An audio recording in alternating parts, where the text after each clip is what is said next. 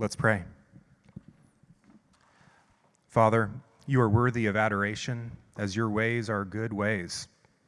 Every word you speak is true, and your righteous rules endure forever. You are whole in your trustworthiness, you are whole in your wisdom. We never need to doubt your goodness. Help us, Lord, when we do doubt your goodness. When life is hard, give us joy, knowing you will use it to conform us to your image. When we are wronged, remind us we are in good company with our Savior, who called out for the forgiveness of those who wronged him. Help us when we don't want to follow your good ways. Remind us that our covenant commitment to one another means we can call each other and ask for help when we need it. Help us to direct each other to see you and your holiness, and let that lead to praise and faithfulness from our hearts. We pray, Lord, for other churches who are seeking to proclaim your gospel here at the ends of the earth. Specifically, we pray for the branch church in Corvallis. Give their leadership courage to preach the gospel and nothing but the gospel in the face of opposition. Protect that congregation as the enemy prowls about seeking to destroy. Give them a passion for your word so that their witness will shine as a beacon of hope in you to that whole community. Father, our presence here is our confession of our need for you. We are here because we see our sin. You have sought us out, and your Spirit opened our eyes. We see that our hearts don't always desire your good ways. We are tempted by lusts, we are saddled with pride, and we are consumed by hate. Father, free us from this and forgive us for these sins. Lord, through your Holy Spirit, use your word today to humble us. Only our hope, our only hope for life is through submitting ourselves to your teaching. So please open our hearts to you. In Jesus' name, amen. Amen. Amen. You can have a seat. Why don't you open your Bibles to Daniel chapter 11, starting in verse 32.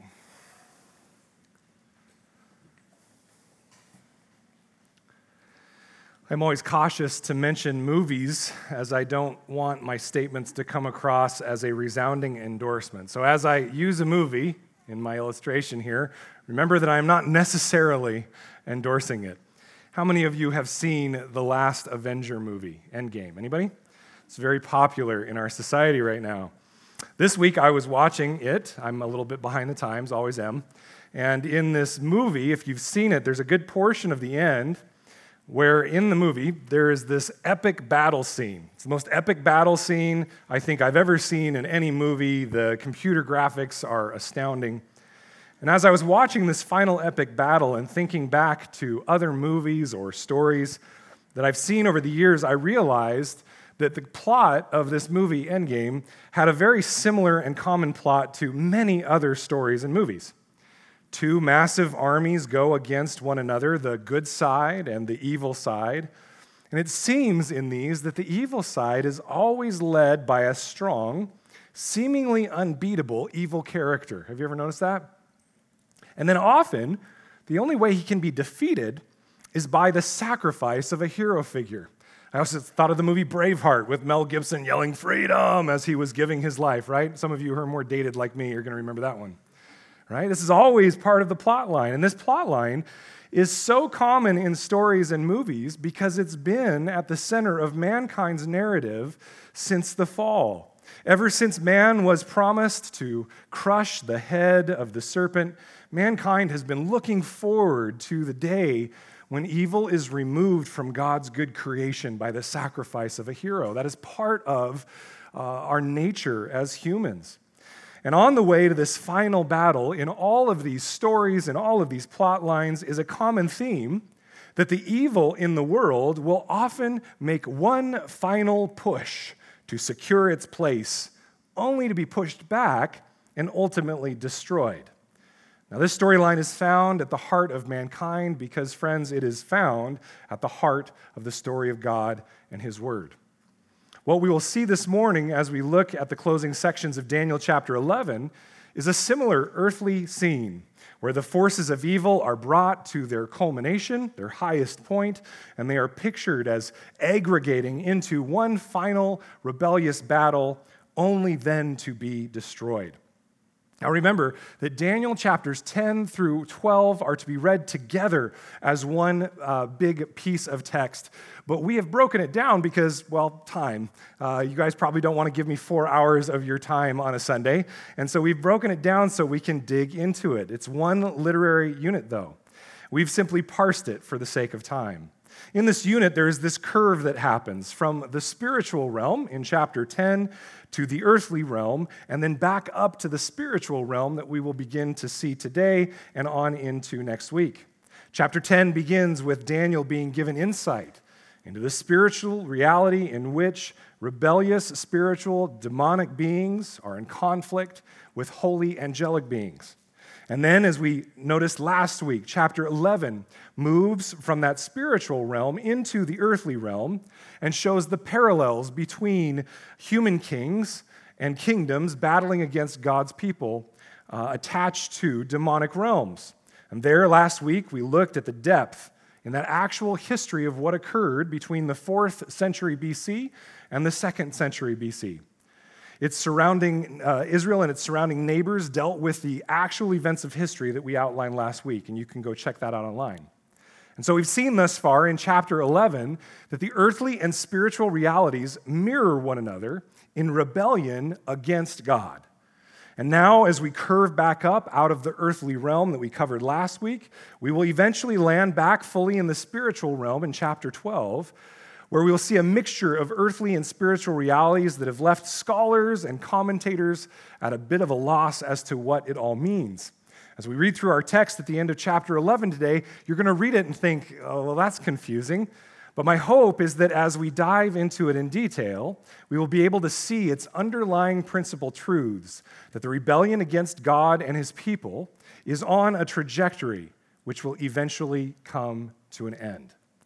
But in its midst, in that trajectory, while rebellion is increasing, we, the church, we are called, even commanded, to not lose heart and to not fall to the deceit, flattery, and seduction of any worldview or ideology that might pull us away from the stable rock of the gospel of Jesus Christ. Amen? And so we're going to look at our text today as a continuation of what we looked at last week, part two, if you will, of standing firm in the knowledge of God amidst rebellion. Standing firm in the knowledge of God amidst rebellion. Part two. Now, in our effort to understand and apply, we will not only finish Daniel 11, but we will look to some New Testament passages to enlist those apostolic authorities to help us interpret what we are reading in Daniel and may seem a bit ambiguous or confusing. So let's go ahead and dive into our text this morning with the section we ended with last time, beginning in Daniel 11 32. And remember here that we're talking about the earthly realm and events that already occurred. Daniel 11 32. He, speaking of Antiochus Epiphanes, shall seduce with flattery those who violate the covenant. But the people who know their God shall stand firm and take action. And the wise among the people shall make many understand, though for some days they shall stumble by sword and flame, by captivity and plunder. When they stumble, they shall receive a little help, and many shall join themselves to them with flattery, and some of the wise shall stumble, so that they may be refined, purified, and made white until the time of the end, for it still awaits the appointed time.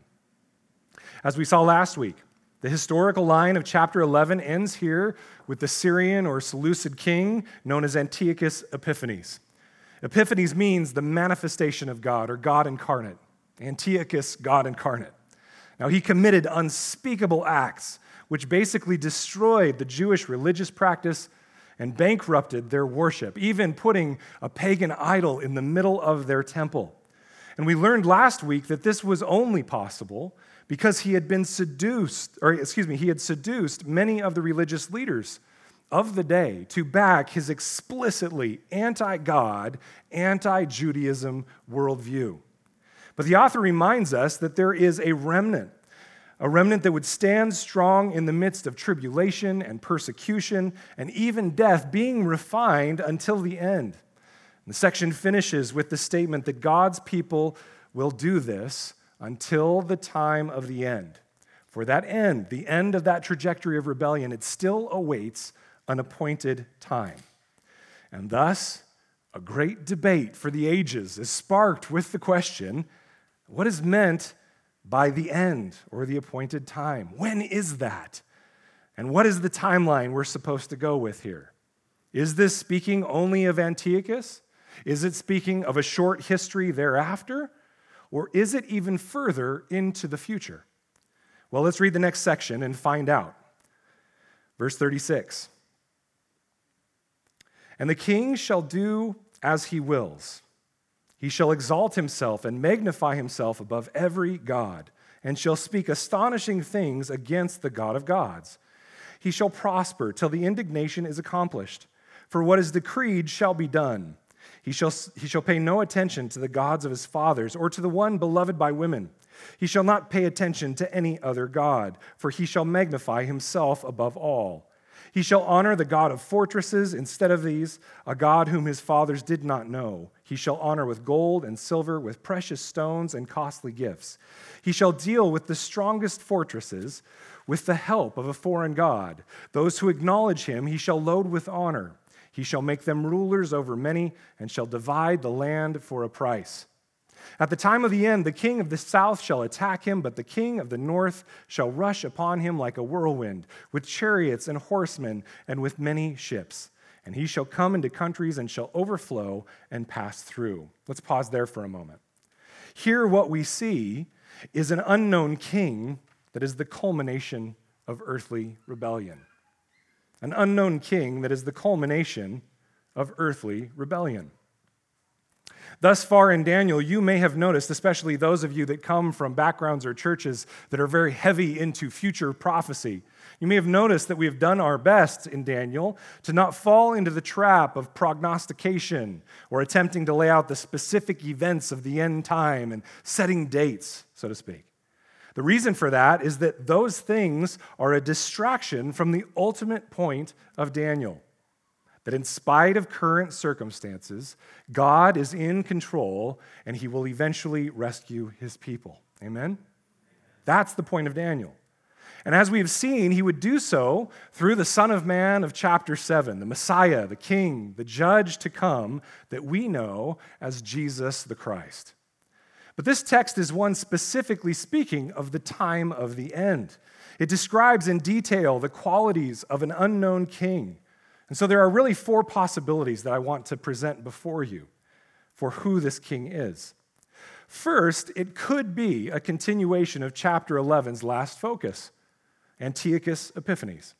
It seems that he meets most of these qualifications. For example, he did not follow the religion of his fathers, he did not follow them in their worship of Apollos. He did not submit himself to the God that is beloved by women, Adonis. Instead, he worshiped Zeus, and that is the pagan god to whom he set up worship in the temple. He obviously thought himself above all gods. God manifest was his own nickname for himself. And so this could be talking about Antiochus. But thus far, notice that the language has changed a bit as we move into verse 40. Antiochus has taken the place throughout the rest of chapter 11 as the king of the north, but this king does not seem to. He's referred to as just a king. In verse 40, it seems that he is different because in verse 36, he's got, or excuse me, verse 40, he's got both the king of the north and the king of the south coming against him and his armies. He's a different king than either of those two groups that have been portrayed throughout the rest of Daniel 11. So, this idea that it's just Antiochus, well, this is pretty unlikely. Second option is that it could be a later king, maybe a Roman emperor, maybe somebody like Nero or Domitian. But the problem here is that historians and scholars, they have scoured the depths of history and looked, and there is no known sequence of chronological events that would even partially fit into what verses 40 through 45 are describing. So this too is unlikely. Third, it could be just a type or a figure that illustrates all future earthly rebellious leaders. Pretty much everybody who steps into politics to some extent believes they are God's gift, don't they? I used to be in politics, so I can say that. But this too is unlikely, as the detail in verses 40 through 45 seems to speak of earthly occurrences, like the rest of Daniel 11. The fourth option is the one I feel most compelled to show you. This is where verses 36 through 39 is a transition text in which it's taking the qualities of Antiochus Epiphanes and speaking of them in a way that could apply to many future earthly rulers.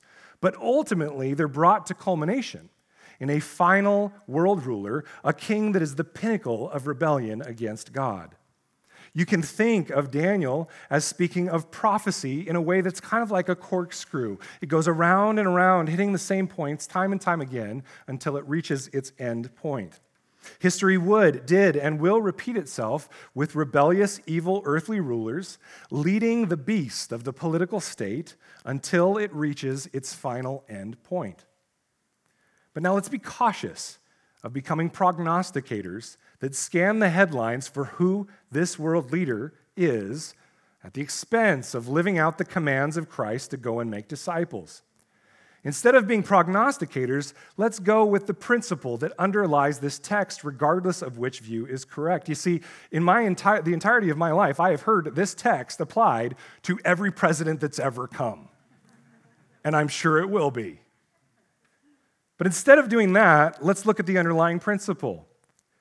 The principle is that there will be earthly rebellion that mirrors spiritual rebellion. And this rebellion will move on an ever increasing trajectory towards the point at which God has determined an end and said, enough. And when that culmination of sin and rebellion comes, at its forefront, leading it, leading the rebellion, will be a world leader who epitomizes the heart of Satan in pride and arrogance toward God and toward his people.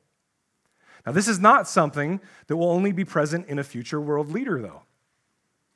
It has already been present and will still be present in world leaders to come. It's already present in the church and will be present in the church, but it has not reached its culmination. You see, the idea of humans desiring to reign without ultimate submission to God has always been there, and it always will be there until this point at which God says, enough. Thus, throughout the Old Testament, you have these comments about world leaders that link them intimately to the ultimate rebellion of the adversary of God. I mentioned last week that you should read Ezekiel 28, and it's linked to the king, the earthly king of a place called Tyre. But here's another short one regarding the king of Babylon that I'll give you as an example. This is Isaiah 14, 12 through 14. This is speaking of the earthly king of Babylon in context. But then Isaiah says, How you are fallen from heaven, O day star, son of dawn. How you are cut down to the ground, you who laid the nations low. You said in your heart, I will ascend to heaven above the stars of God. I will set my throne on high. I will sit on the mount of assembly in the far reaches of the north. I will ascend above the heights of the clouds. I will make myself like the Most High. It sounds like Lucifer. It sounds like Satan, the very adversary of God.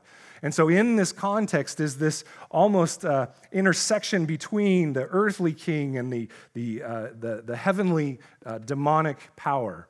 And we see them mixing together. We see this idea that spiritual rebellion sits behind earthly rebellion. And that will continue until the Lord calls an end to it all at his appointed time. But then, not only will this culmination of earthly and spiritual rebellion happen in a future world leader, but he will also initiate a final push of rebellion against God in the midst of Israel at the end of days.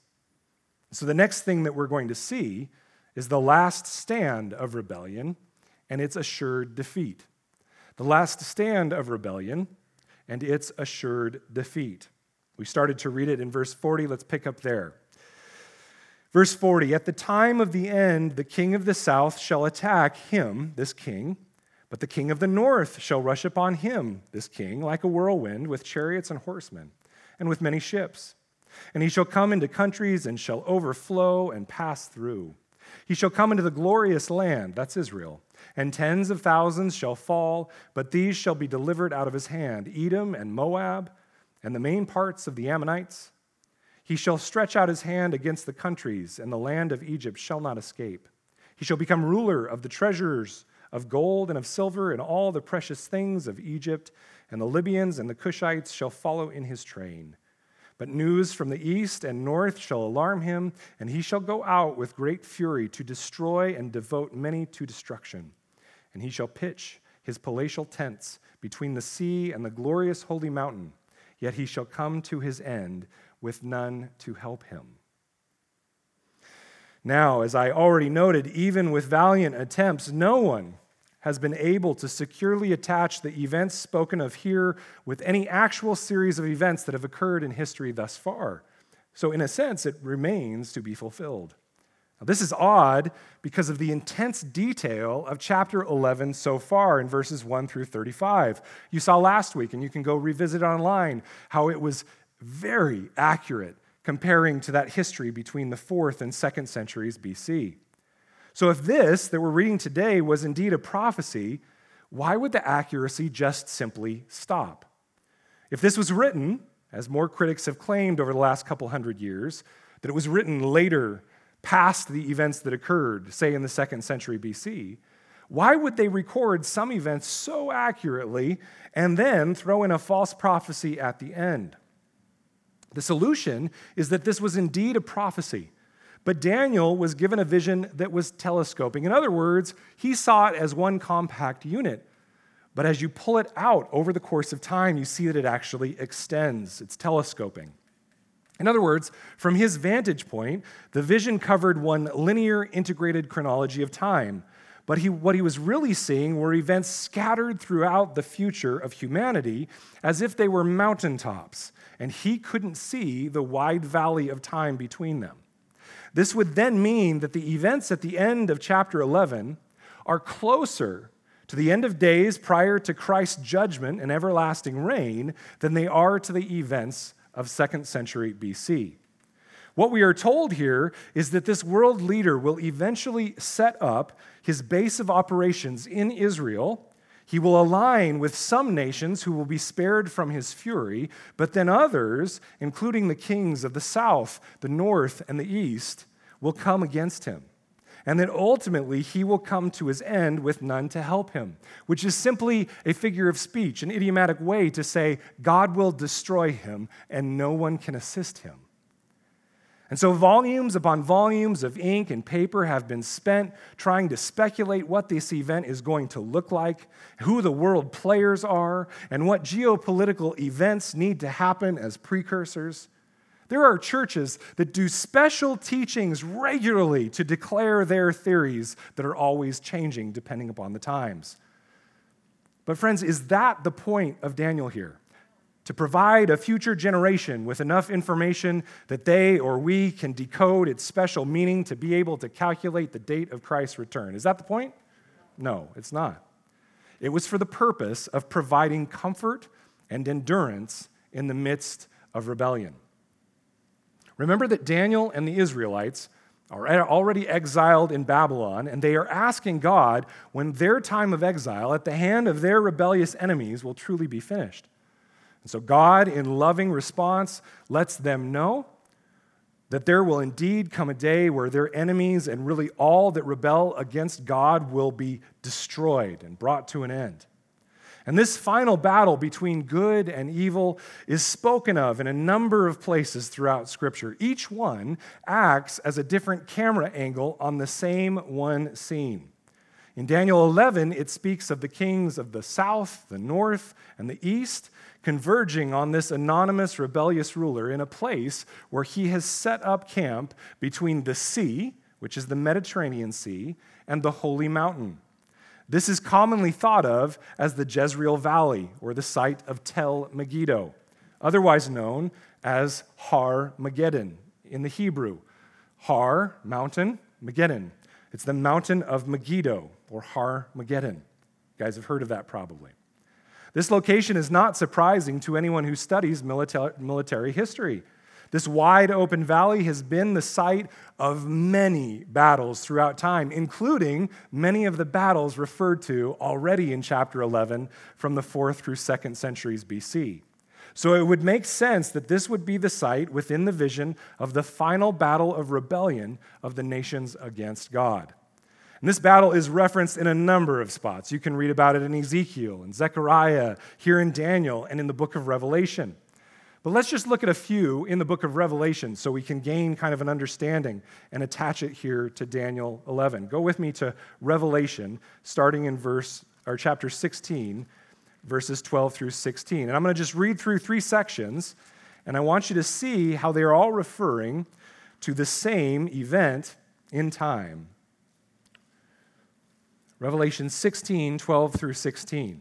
Now remember, this is apocalyptic, much like Daniel. It uses symbolism, drama, uh, passionate uh, language meant to evoke an emotional response.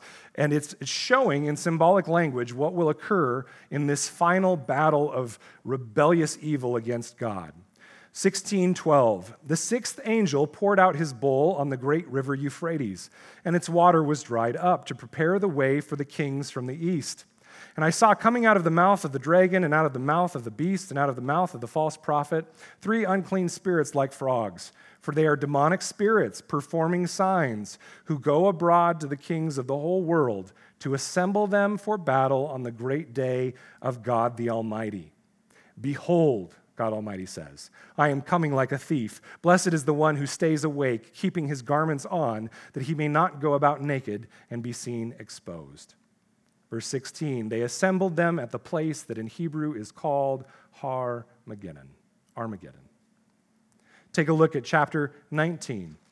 Chapter 19. Many of you are familiar with this section.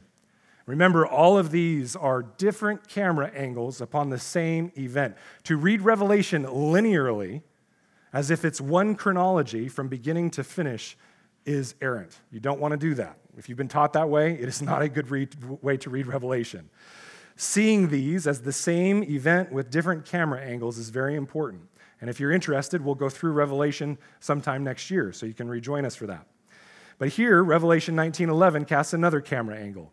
Then I saw heaven open, and behold, a white horse. The one sitting on it is called Faithful and True.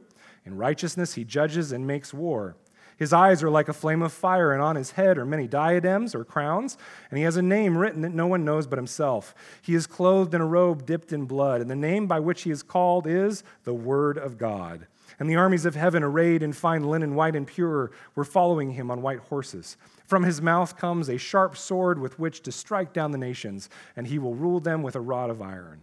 He will tread the winepress of the fury of the wrath of God the Almighty. On his robe and on his thigh, he has a name written King of Kings and Lord of Lords. Friends, who's this talking about? Jesus Christ. Then I saw an angel standing in the sun, and with a loud voice he called to all the birds that fly directly overhead Come, gather for the great supper of God, to eat the flesh of kings, the flesh of captains, the flesh of mighty men, the flesh of horses and their riders, the flesh of all men, both free and slave, both small and great. And I saw the beast and the kings of the earth with their armies gathered to make war against him who was sitting on the horse and against his army. And the beast was captured, and with it the false prophet, who in his presence had done the signs by which he deceived those who had received the mark of the beast and those who worshipped its image.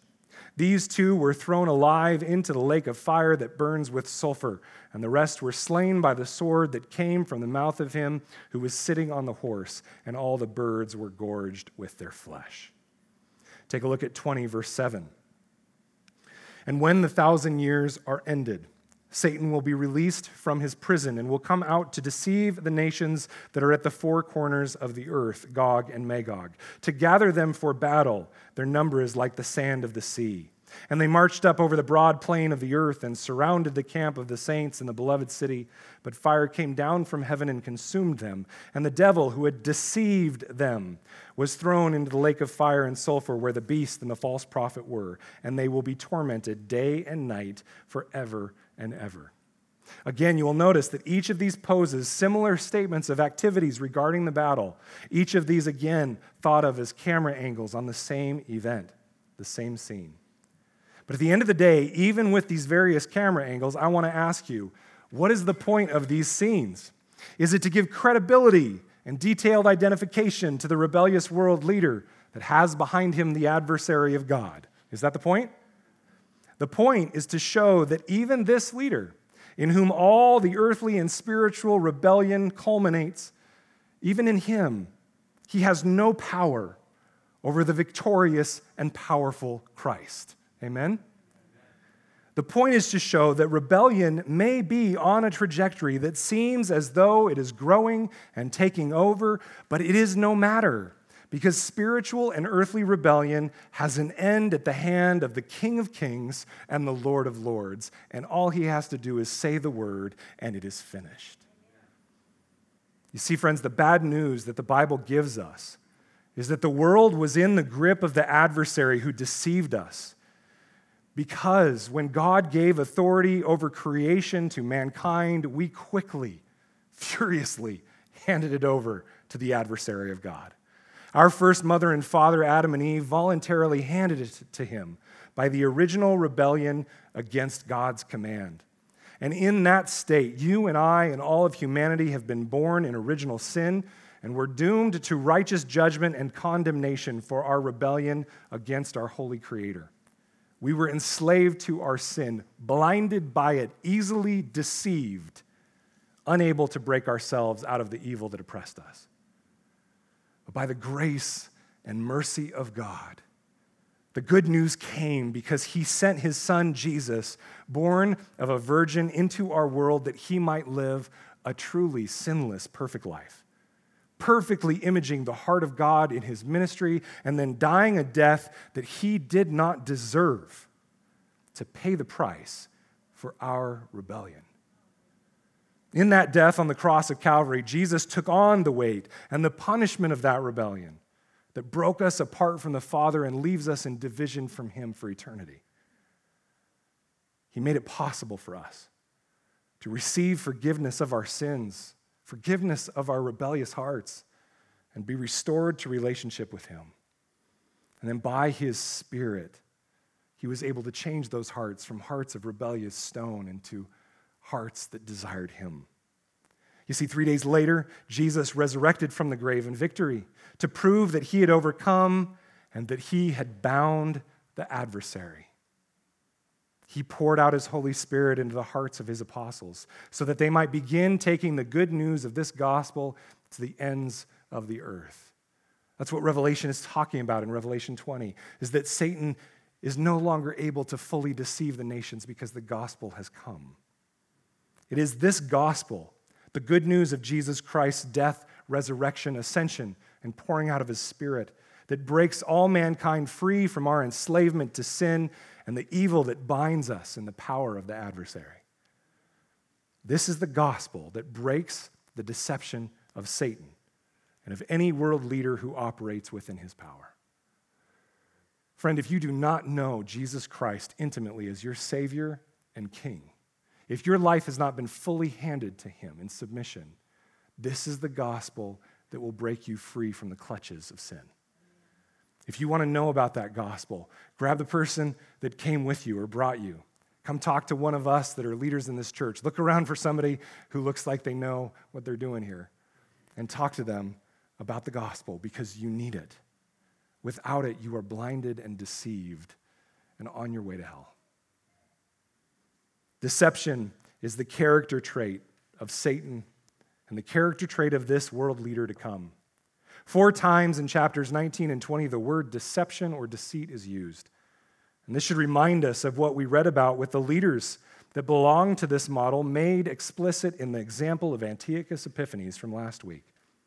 Remember what it said last week about Antiochus in Daniel 11:32 that we started with this morning.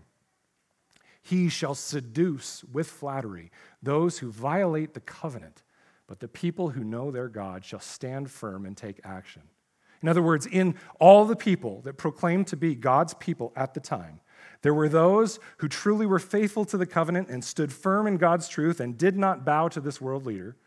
And then there were those who said with their mouths that they were part of the covenant, but instead violated it and stepped into submission to this leader who preached nothing but things antithetical to the covenant they had with God.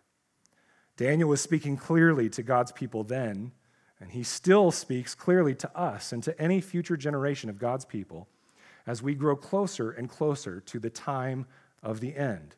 Regardless of who, when, or how rebellion comes against us and against our God, we know what to do. God's people stand firm in truth against the deception of rebellion. God's people stand firm in truth against the deception of rebellion.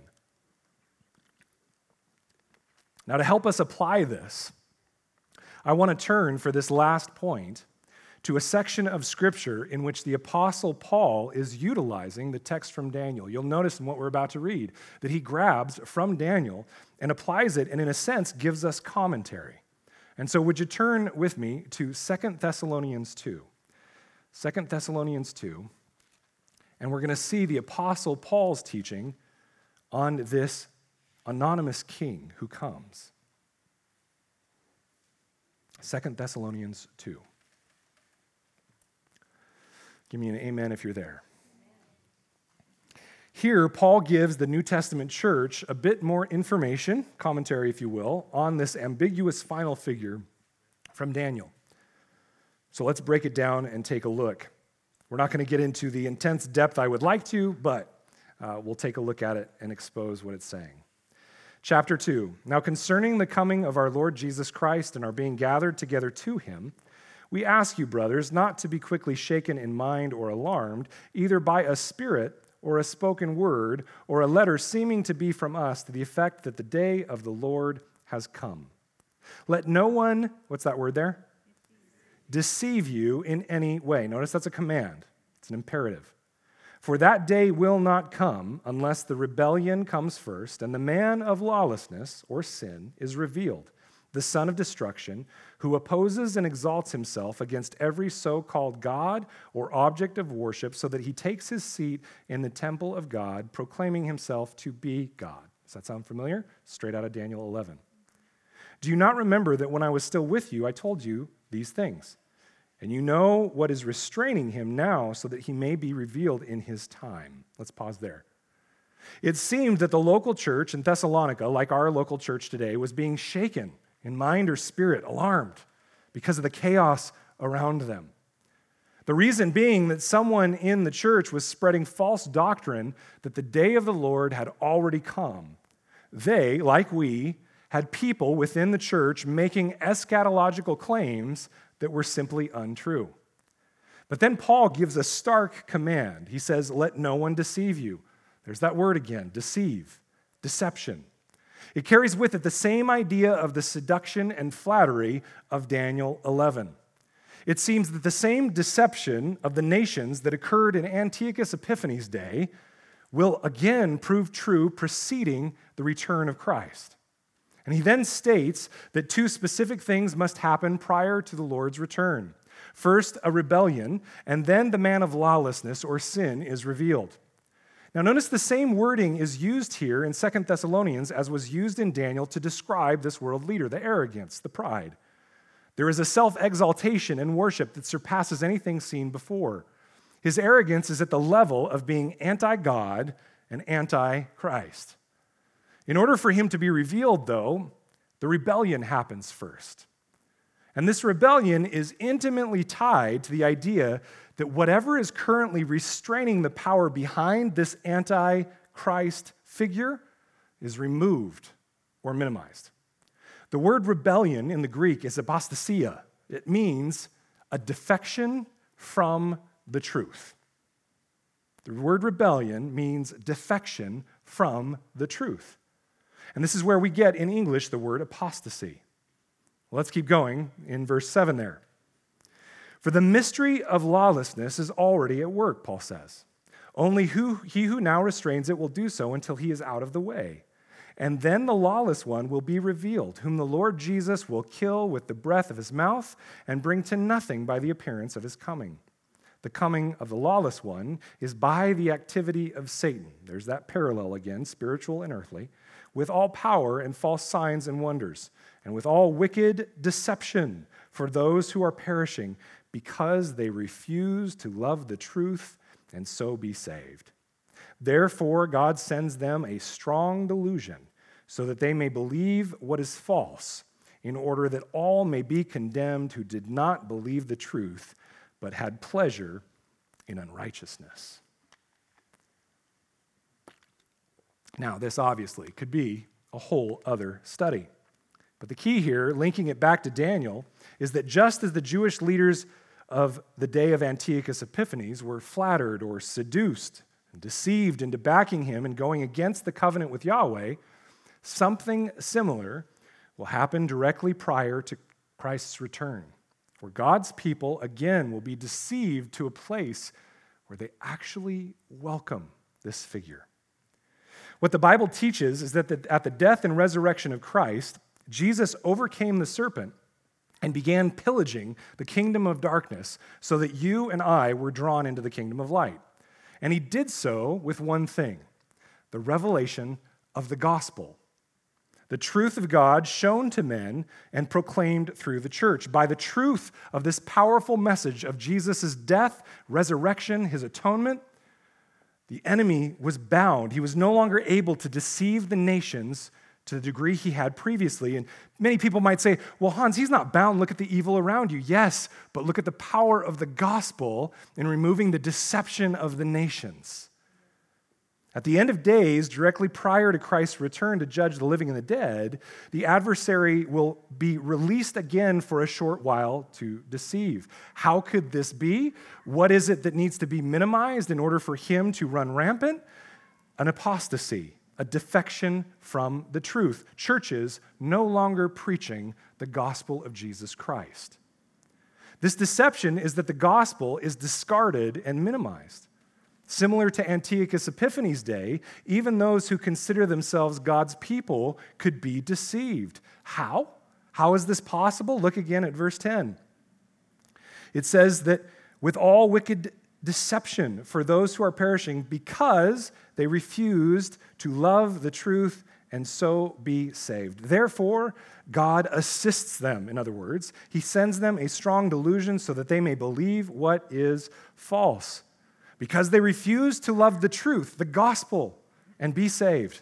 They refuse the gospel of Christ and its surrounding worldview. And because of this rebellion, this apostasy, God will assist them in hardening their hearts against the truth. He will assist in sending strong delusion so that they may cement their condemnation. And the world may say, What an evil God, but friends, that's a perfect gentleman. You have one of two trajectories. You can either be on the trajectory that is pursuing Jesus Christ, pursuing his gospel, and proclaiming it to the nations, or you can be on the trajectory that is slowly but surely minimizing it until it disappears from your life and is replaced by a lie, a deception from the enemy. You have one of two options. There is no middle ground. Decide this day whom you will serve. They refuse the gospel of Christ and its surrounding worldview. Friends, this is what occurred in the days of Antiochus Epiphanes. How did someone so evil and deceptive find their place as a ruler over God's people? Well, the people themselves, who should have known better, were deceived and seduced so that they believed and trusted in things which were completely against God's word and command. The world will be deceived because they are already deceived, but it is those it is when those tasked with the proclamation and protection of the truth, when they set aside that responsibility and buy into deceit that minimizes the gospel, this is when the enemy has room to move. When the church lays down its weapons of warfare and welcomes with open arms the deceiver and liar into their midst. Only in the proclamation of the gospel is the adversary of God restrained. Only in the proclamation of the gospel is the adversary of God restrained. Brothers and sisters, this deception has already started. How do we know this? Right here in the Word, Paul notes that the mystery of lawlessness is already at work in the first century church. If we were to skip over to John's letters, 1st, 2nd, and 3rd John, he references the spirit of Antichrist that is present in the church, attempting to draw people away from the truth of the gospel, saying Jesus didn't really come in the flesh. That was what they were facing then. So it's always been present in the church age. But it's when the church forsakes its task of preaching, proclaiming, living, and protecting the gospel that Satan's deception begins to spread. The church is the bulwark of truth in the world, and when it opens its doors, the world is deceived again.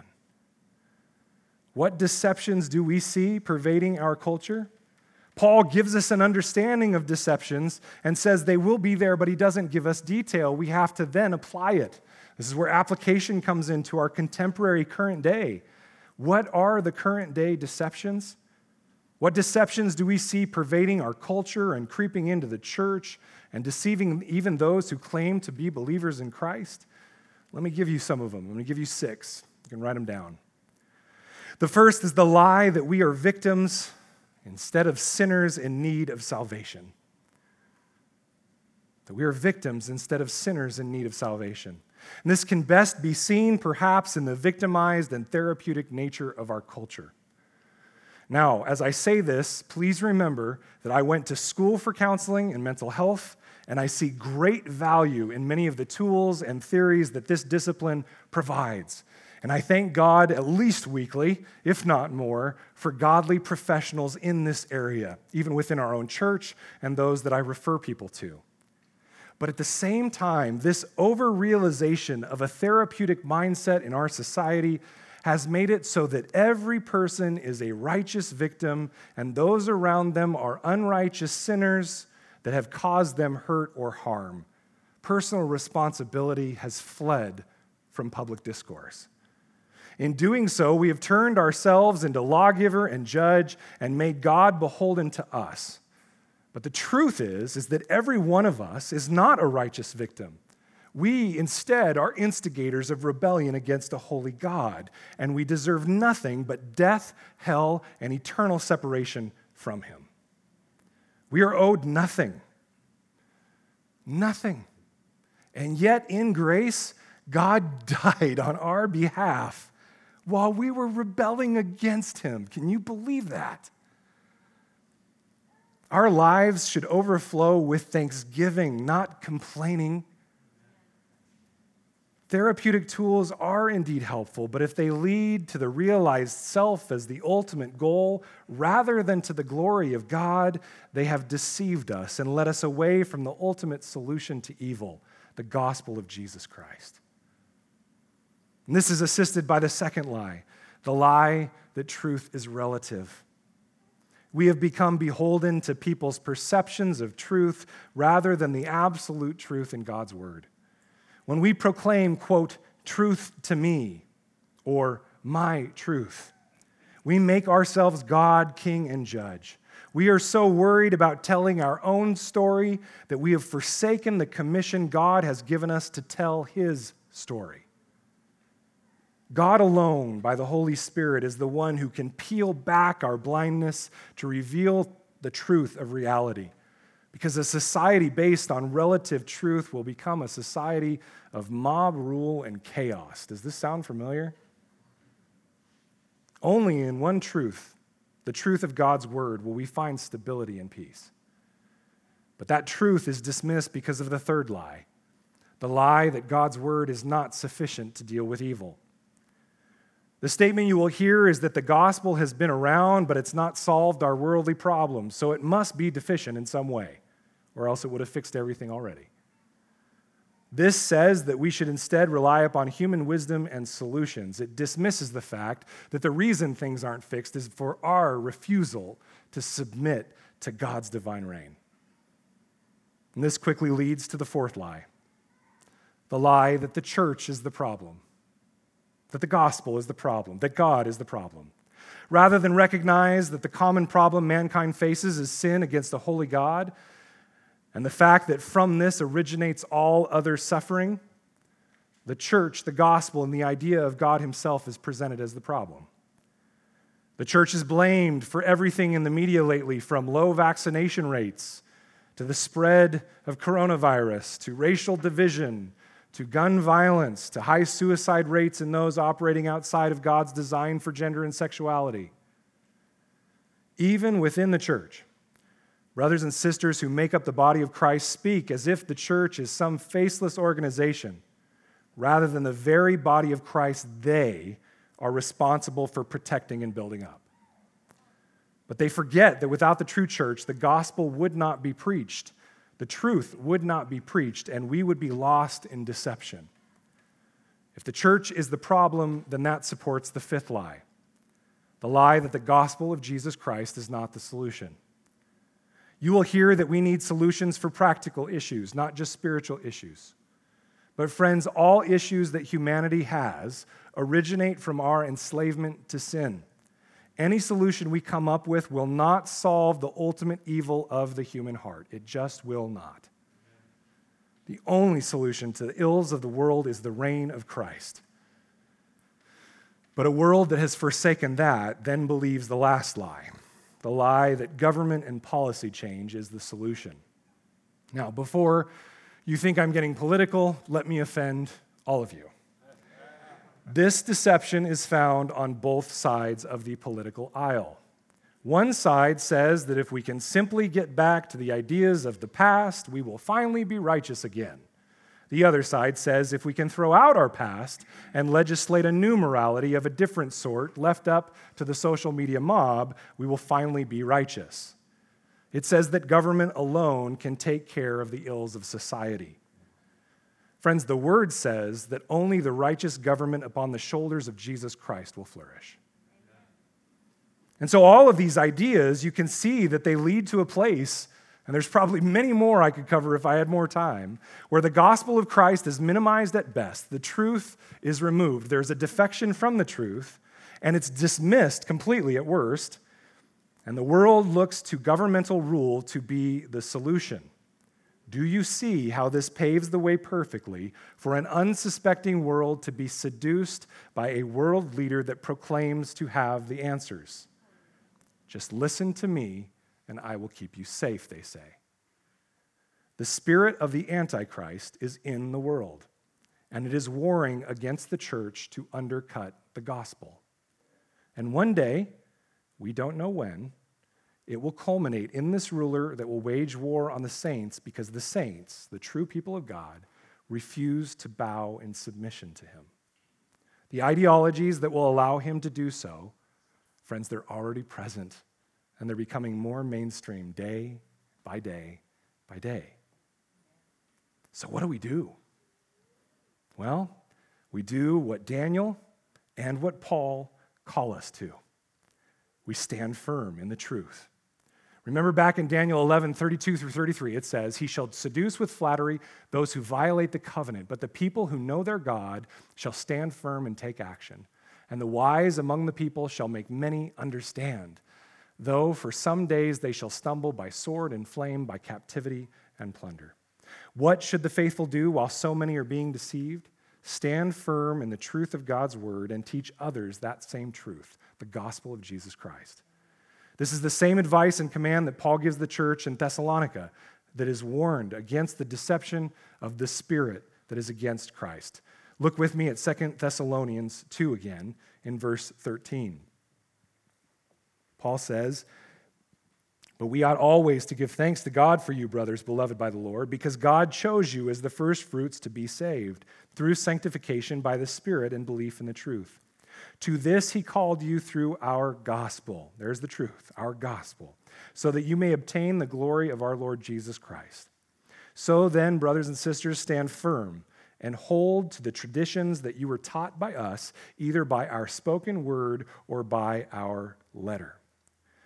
Brothers and sisters, each of you has been chosen, called, and sanctified in Christ by belief in the truth, the worldview of the Bible and the gospel it presents. It is only through the gospel of Jesus Christ and the church that proclaims it that the world knows salvation.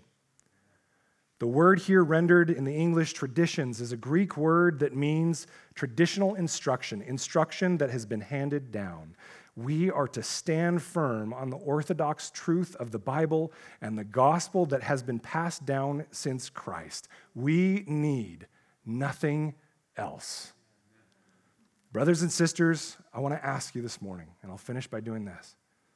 Are you prioritizing?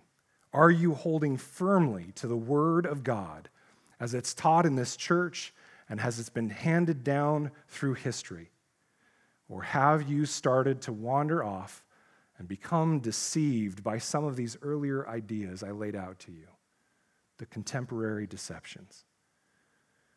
Friends, you are the church. And the church is tasked with the protection and proclamation of the gospel of Jesus Christ. It is not just my job or the pastor who's standing up here's job on a Sunday.